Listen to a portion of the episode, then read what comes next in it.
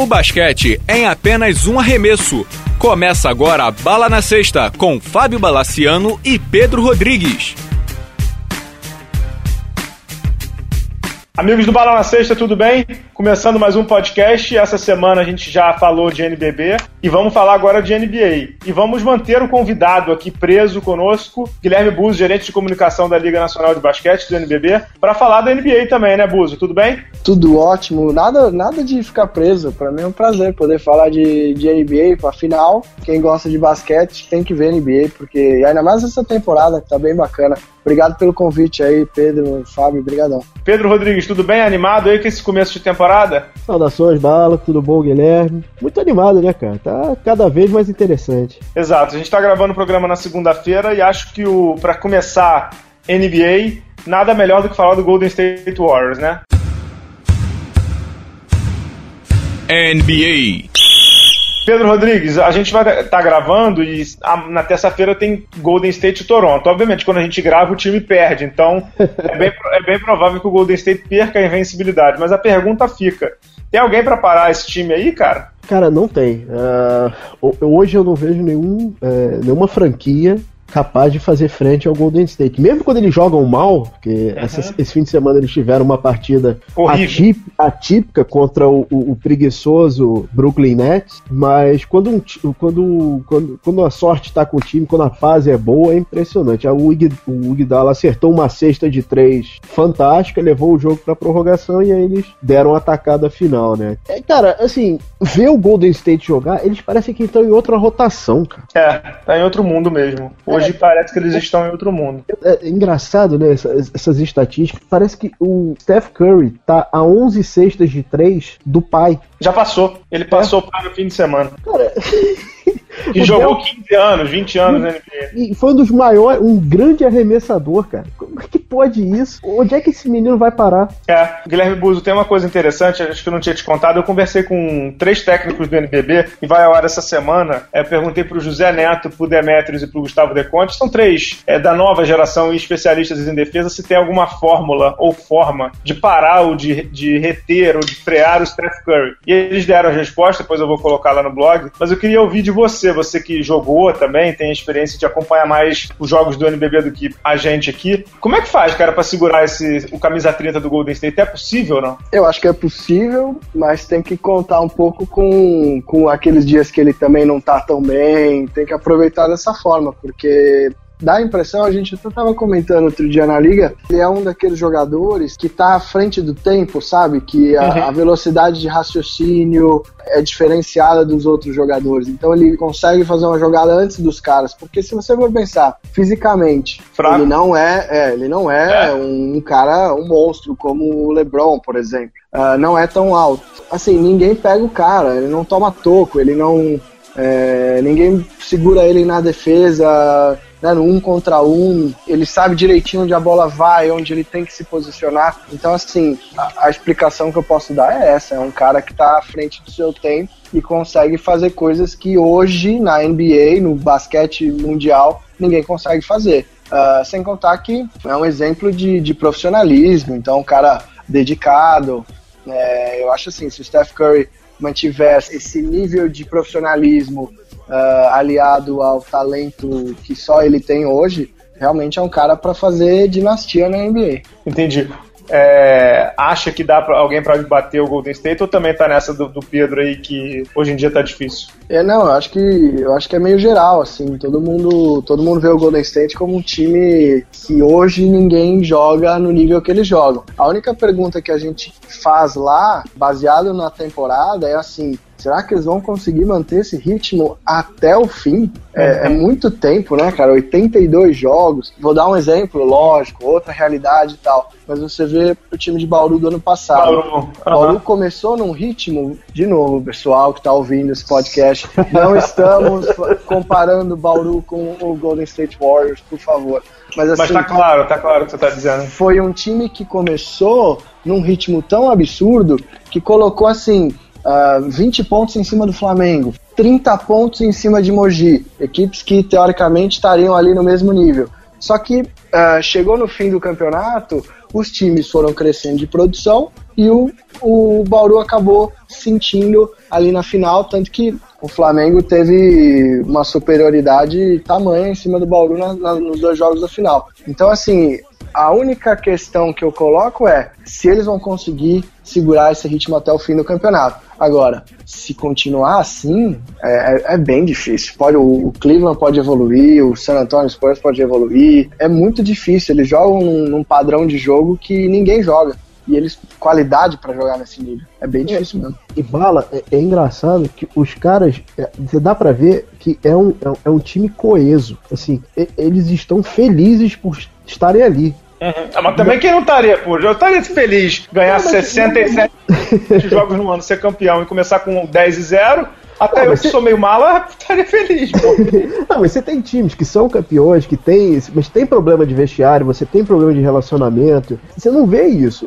Os caras aceitam, assim, o papel de cada um e aceitam muito bem, cara, sem menor problema, cara. Uhum. É, é, impressionante, cara. É, é, essa organização, que é, é, é, uma organização realmente século XXI, lá do, do, do nosso grande. Joe é, e do Peter Gruber, né? É, a galera é tua, da tua turma aí, a galera que tem, né? Não, é o pessoal do Vale do Silício e do Isso. de Hollywood, né? E ano que vem ainda tem, parece que tem arena nova, né? Tem arena nova e acho que ano que vem é o ano que eles já vão ter que conversar sobre a extensão do contrato do Steph Curry que vence, se não me engano, em 2016 2017. Fazer um papo mais pra frente. Sobre essa questão que o Buzo comentou de será que o time aguenta o ritmo, eu me perguntava isso também ano passado, Buzo, porque por mais que eles não tivessem começado com 10 e 0, eles terminaram a temporada com 67 vitórias. É um número assustador, né? E eles conseguiram manter, manter tudo no lugar. É óbvio que dois anos seguidos nesse ritmo é muito mais difícil do que um ano só, mas isso que o Pedro falou também faz muito sentido. O elenco do Golden State é muito bom. Esse ano eles eles estão jogando com muito mais tempo com do, do Exílio, né? O, o Fetius Exílio pivô no lugar do Andrew Bogut. O Leandrinho, que agora ele voltou para o Brasil para resolver um problema particular, também tem entrado muito bem na rotação. O Sean Livingston, no próprio Gudala, que foi MVP da temporada passada, vem do banco. Eu acho que essa é a grande qualidade também do Golden State. Por mais que o Stephen Curry seja o fenômeno que ele é e o Clay Thompson seja o segundo melhor jogador do time, o elenco é muito bom. O elenco, de fato, é muito bom mesmo. É, e tem o Draymond Green né, também, né? É, que é muito bom. Ele é, é muito bom. É uma excelente terceira opção de, de, de ataque, né? É, e nessas respostas que os técnicos me deram, Bus, uma coisa muito interessante que que o. Acho que foi Demetrius, não sei se foi Demetrius ou o Gustavo me falou. O mais difícil de você marcar o Golden State com o Curry não é necessariamente a qualidade técnica que eles têm, mas é a imprevisibilidade do Curry. Porque é muito. Como você vai marcar um cara é arremessa em cima do drible? Entendeu? O que, que você faz? Você marca o drible ou você marca o arremesso? Se você marca o drible, ele vai, ele vai em direção à cesta. Entendeu? Se você aproxima muito, ele vai te cortar. Se você dá espaço, ele chuta.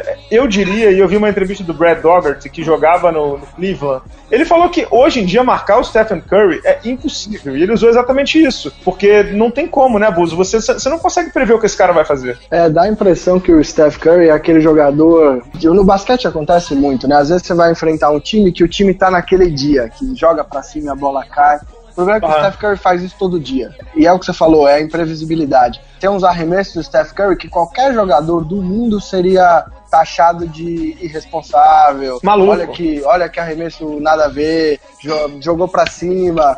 Ele é tão efetivo nesse tipo de jogo, é por isso que eu falei. Eu acho que ele tá num, num nível, uh, um QI de basquete acima da média. Uh, é lógico, é um pouco cedo para falar isso, ele tem uma carreira longa pela frente mas ele é um daqueles. Já, já dá para começar a mencionar ele como aqueles gênios, né? Aqueles caras que, que fazem uma década, assim, que fazem, sei lá, duas, três décadas, como um cara completamente diferente uh, e realmente está revolucionando o estilo de jogo.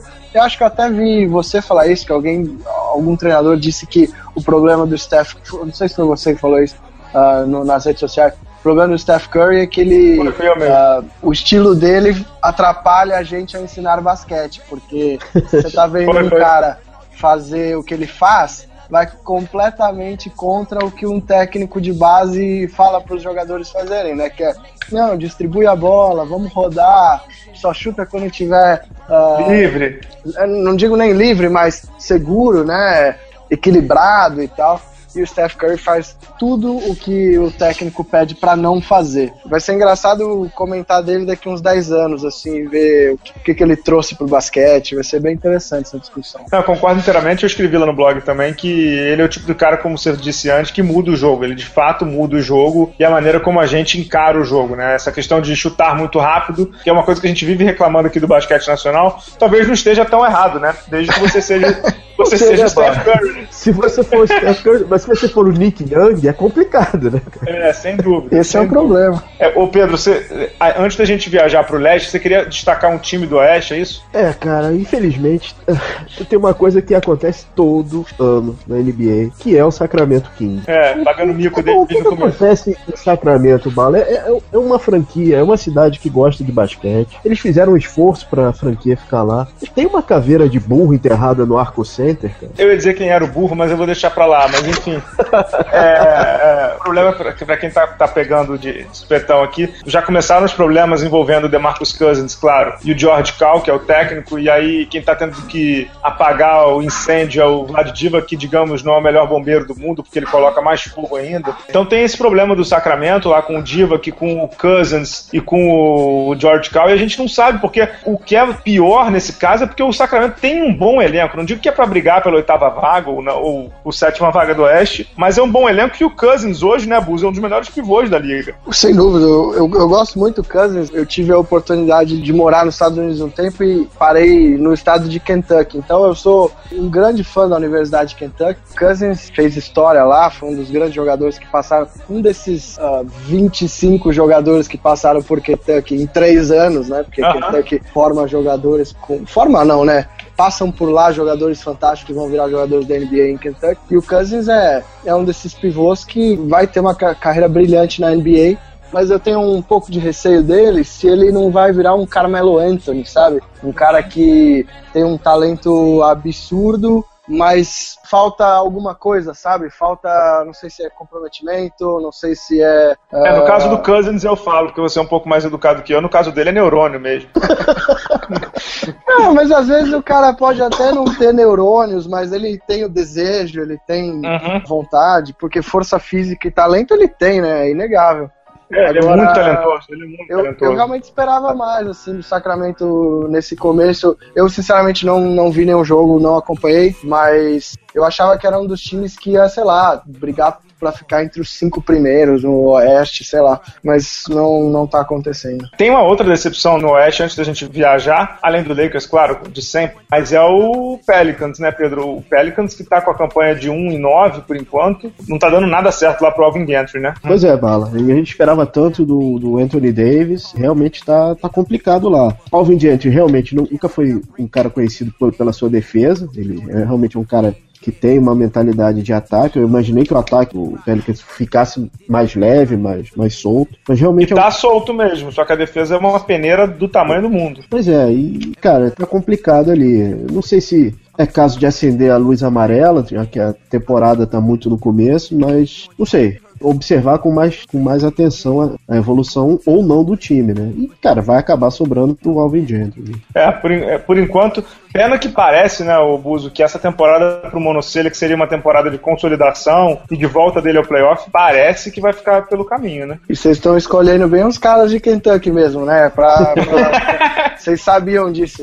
É, é, que eu não é, sabia dessa, não. Cara, o, o New Orleans eu acho que tá uma situação bem parecida com o Sacramento, né? Eu acho que até mais, uma potência muito maior, porque o ano passado se falava Anthony Davis MVP, merecido e tal, e nessa temporada ele começou hum, devagarzinho. Eu acho que ainda é um time que vai evoluir, tem tudo para evoluir, mas começou devagar realmente. Já passaram aí, sei lá, 10 rodadas ou coisa do tipo, e o Anthony Davis tá morno por enquanto é um pouco decepcionante, sim. Beleza. V vamos pro leste? Vamos pro leste, então, pessoal. E Pedro Rodrigues, assim como no oeste parece que ninguém para o Golden State, no leste eu acho que é o caso do Cleveland, né? A gente tinha falado muito do Miami, que tem um baita de um elenco, e também do Chicago, mas o Chicago tá enfrentando esse problema agora da visão do Derrick Rose, que tá, parece que tá com a visão embaçada. Acho que o Cleveland vai nadar de braçada de novo, né? Vai, vai nadar de braçada e, cara, o LeBron de novo com uma, uma atuações épicas, realmente tá muito bem. É o dono do time, dono da franquia. O Cleveland tá, tá sobrando no, no leste, né? O leste que deu uma, uma razoável melhorada em relação ao ano passado, né? Razoável melhorada, sem dúvida alguma. Atende pelo nome do Detroit, também pelo Boston e pelo Indiana, deu uma ótima melhorada.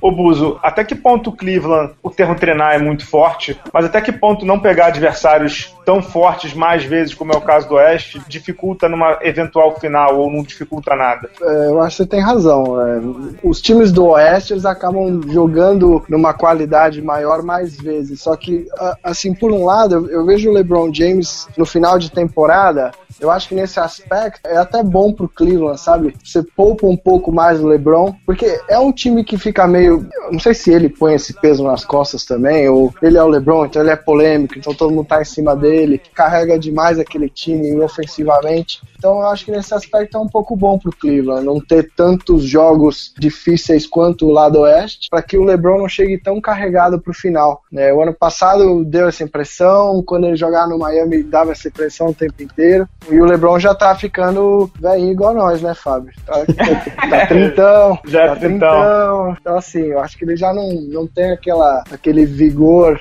uh, ao ponto de chegar no fim da temporada voando e isso vai fazer, assim, para enfrentar um Golden State Warriors na final, ele vai ter que estar tá voando e voando muito para poder bater o Warriors se, se de fato for essa final. E de Agora... preferência com os seus escudeiros vivos, né? Porque o a, pois a, é. o último ele jogou sozinho, literalmente, né? Eu acho que o Kyrie Irving é um cara que podia ter entregado mais, machucou, mas era um cara que teria feito a diferença no ano passado. Fora o Kevin Love mesmo também é um cara que, que fez muita falta. Eu acho que o Anderson, nós vamos falar de brasileiros mais, mas assim, dá a impressão de que ele vai também se recuperar para chegar no final um pouco mais saudável. Talvez o Cleveland uh, seja interessante essa ausência de adversários tão fortes nessa temporada tão longa. Agora, Bala, o Washington não tá meio vai, não vai, parece que vai, mas aí. É, o Washington tá na categoria quase decepção, né? O Washington, o, o leste melhorou muito, sem dúvida alguma. Outro dia eu vi até um levantamento de que os times do leste tavam, venceram mais do oeste do que os do oeste venceram do leste, mas o Washington, de fato, é uma tremenda dúvida, né? Até o momento ele não, não embalou ainda. Eu, sinceramente, não consigo dizer o motivo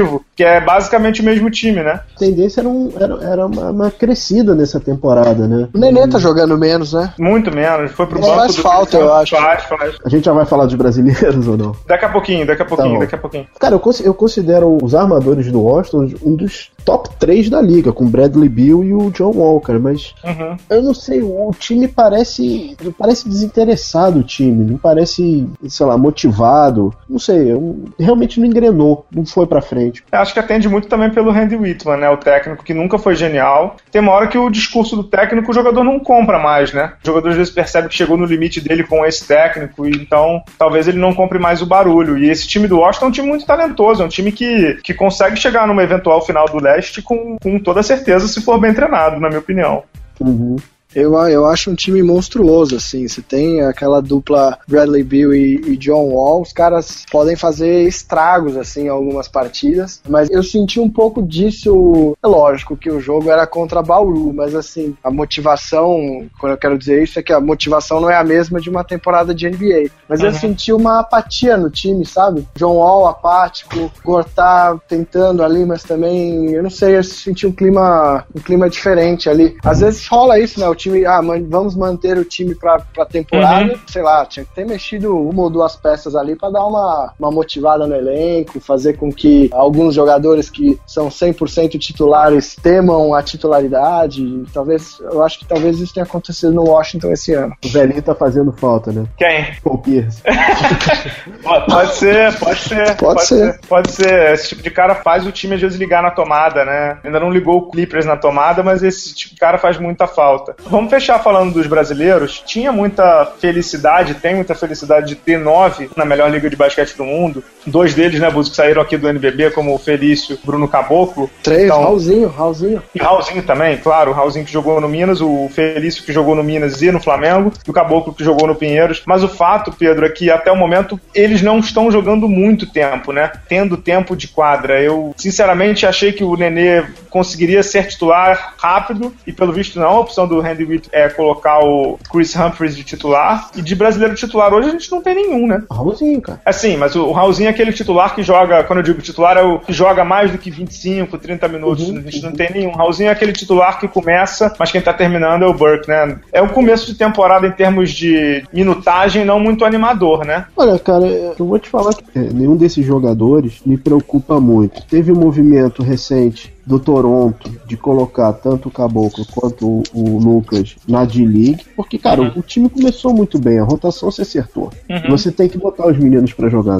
era esperado. Cara, dos brasileiros, o que mais me deixa preocupado é o Nenê, cara. Uhum realmente você perder, como você falou, pro Chris Humphries, o Nenê é mais jogador, né? Se Chris tem... Humphries é pro Drew Gooden, né, cara? É, pois é. É, é, é exato. Eu não sei, ele tem contrato alto, já tem uma certa idade, é, me preocupa um pouco a situação do Nenê, cara. E é contrato de. é o aspirante, né? O último ano de contrato. Isso, é o último ano de contrato, né? Claro, cara, tem a, a oportunidade perdida, né? Que é o Marcelinho, né? O Lakers. Uhum. É, mas aí é muito mais por conta do, do sim, brilhante sim, sim, Byron Scott do que dele, né? Porque quando ele entrou, nos jogos que ele entrou, eu vi alguns jogos dele, ele não foi mal, pelo contrário, o plus-minus dele até era razoável, mas é que o Lakers é uma, com todo respeito da palavra, o Lakers é uma zona de, terror. É uma pena, uma pena. Ô Bus, até que ponto é, esses brasileiros jogando pouco preocupa para a seleção brasileira na visando a Olimpíada de 2016? Você acha que preocupa ou você acha que só de estar treinando no alto nível da NBA já é o bastante? Não, eu acho que é um pouco preocupante sim, por dois lados, né? Talvez fisicamente, o fato do Varejão e do Nenê não estarem jogando desde o começo da temporada, com tantos minutos, isso talvez ajude lá na frente, eles que têm um histórico maior de lesão, uhum. é, isso ajude um pouco a eles chegarem para Rio 2016 mais uhum. inteiros. Agora, os outros jogadores eu acho que é um pouco preocupante. O Marcelo Huertas, por exemplo, era uh, peça lá, né? importante no Barcelona, que também é um nível de jogo quanto à NBA. Felício, Caboclo, Lucas, acho que não são peças que estão cravadas na seleção, então talvez atrapalhe um pouco eles a tentarem uma vaga no time final. Agora, Plitter jogando, time diferente, acho que é uma motivação extra para ele. Leandrinho, mesmo reserva, também tem uma, uma, uma, parte importante no Golden State.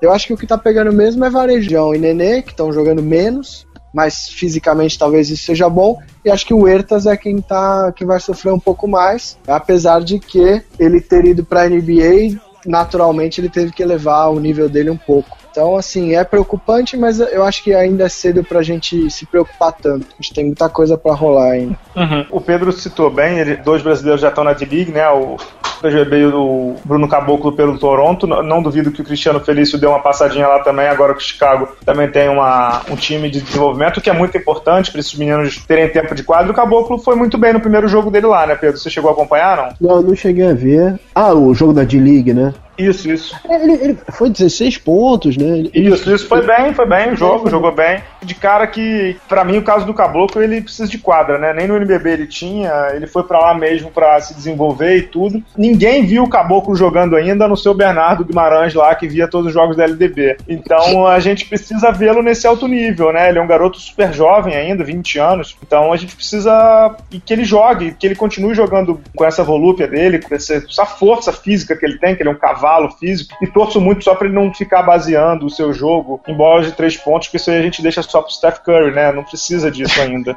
É, porque ele tem um pouco mais a apresentar, ele tem um potencial físico gigante, imenso, que não precisa ficar baseando só o seu jogo. Inclusive, é, no jogo lá da D-League, não sei se vocês viram quem estava na, na arquibancada do Larry Bird. Ele, o Larry Bird estava vendo o jogo da, da D-League do time do Caboclo, que era contra o Fort Wayne, que é do, do Indiana, né? Então, poxa, eu fico imaginando o Caboclo chutando tanto de três com o Larry Bird na, na, na, arquibancada. Não, não é necessário, o Caboclo tem que mostrar outras coisas, mas eu acho que é um começo, acho que é um começo mesmo. Torço muito para ele dar certo, assim como todos os outros brasileiros lá. A gente acabou não falando muito do Thiago, né? O Thiago tá no Atlanta, é o, dos brasileiros é o que mais tem jogado, né? Ele é o, ele é o, é o backup oficial do Paul Millsap e do Al Hopper, né? O Buzo tá no, no Atlanta. E acho que a, a ida dele para lá foi bem interessante para isso. Acho que ele vai ter mais oportunidade, apesar que ele era um cara importante em San Antônio. Mas eu falei aqui, acho que é uma, uma motivação extra aí para ele, novos ares, possibilidade de, de evoluir o jogo para um outro patamar, numa transição interessante, né? Porque o Atlanta também é um time bastante coletivo, assim como era o San Antonio, ele não vai ter que ficar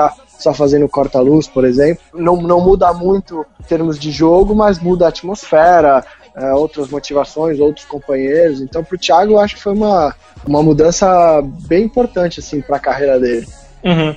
É isso. Acho que de brasileiros é isso. Tem mais alguma coisa, Rodrigues, que você queira falar de NBA? Aproveita o Guilherme Buzo aí, que a gente não sabe quando ele vai voltar agora.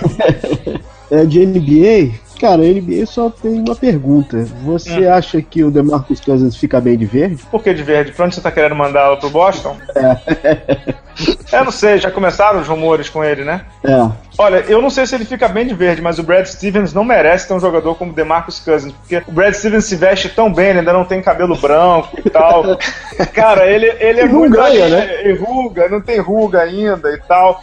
Ele não, ele não precisa do DeMarcus Cousins na, no time, talvez, na vida dele, não. É, cara, eu acho uma troca razoável, cara, porque pela quantidade de pique que o Boston. Ah, o Boston tem... sim, o Boston não, pode ser 18 piques, né? Lembrando, o Boston tem o pique do Brooklyn, e a gente sabe que vai ser alto, cara. Ah, é. é. tem dois piques interessantes nessa temporada. O do Lakers, né, que a gente sabe que o Lakers só vai ficar com um pique se for top 3, né? Top 3, uhum. não é isso? Uhum. Top 3 e, o pique, e os piques do Boston, né? Que ano que vem acho que são 8, não é isso? isso Alguma coisa assim. Tô de maluco. Coisa, dá, pra, dá pra vir aqui no NBB e caça, encaçapar uns 3, né, o Buzo? Porra, tem oito piques, Cacete, essa eu não sabia não, velho. Oito Não sei se são oito, mas é muita coisa. Eles têm muita coisa. Nossa. Eu vou checar aqui rapidinho pra, pra, pra falar, mas é muita coisa, é muita coisa. O Boston tem. É um time novo, né? Caraca, é isso mesmo. É, né? Tá na hora do, do Leprechal lá ficar arrancando os cabelinhos, né, cara? Tá na hora, tá na hora de, do Boston voltar a ser.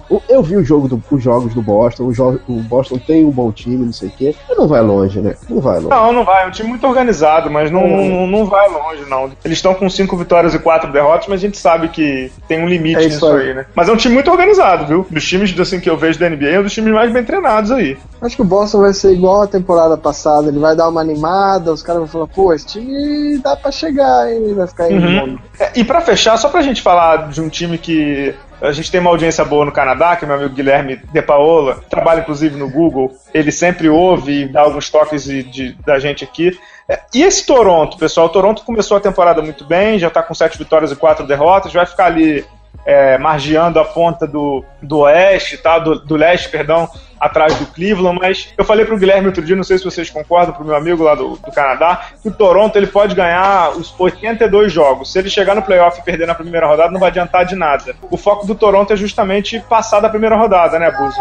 É, tem que evoluir, né? É um time que o ano passado teve um, um, um hype em cima deles, né? Todo mundo empolgado com o time, um time, time jovem, com uma hashtag empolgante, mas precisa virar. Tem o Drake ali na, na beira da quadra, precisa virar e se você for analisar aqui no leste você tem mais condições de brigar por, por semifinal ou até por uma final, eu acho que o Toronto tem que aproveitar realmente essa temporada, porque é o que você falou, se não, se não avançar esse ano, vão ter que mexer no elenco, porque não dá para ficar apostando.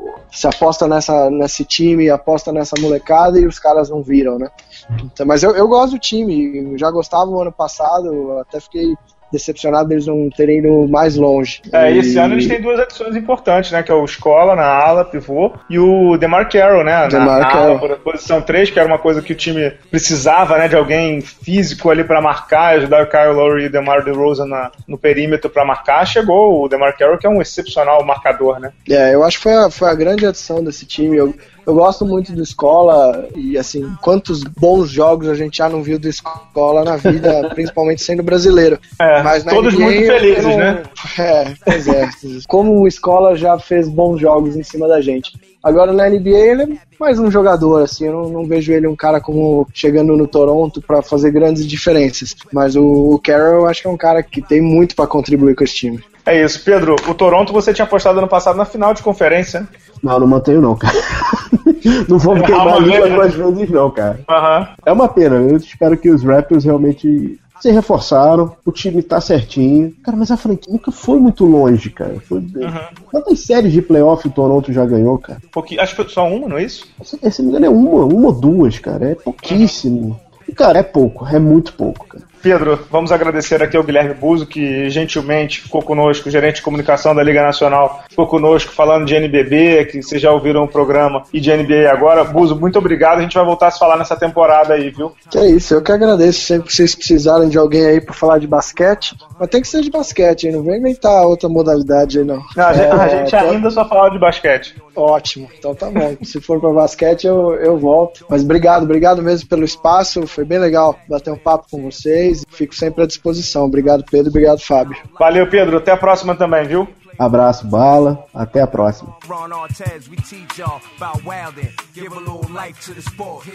How you want it to the the form of a three.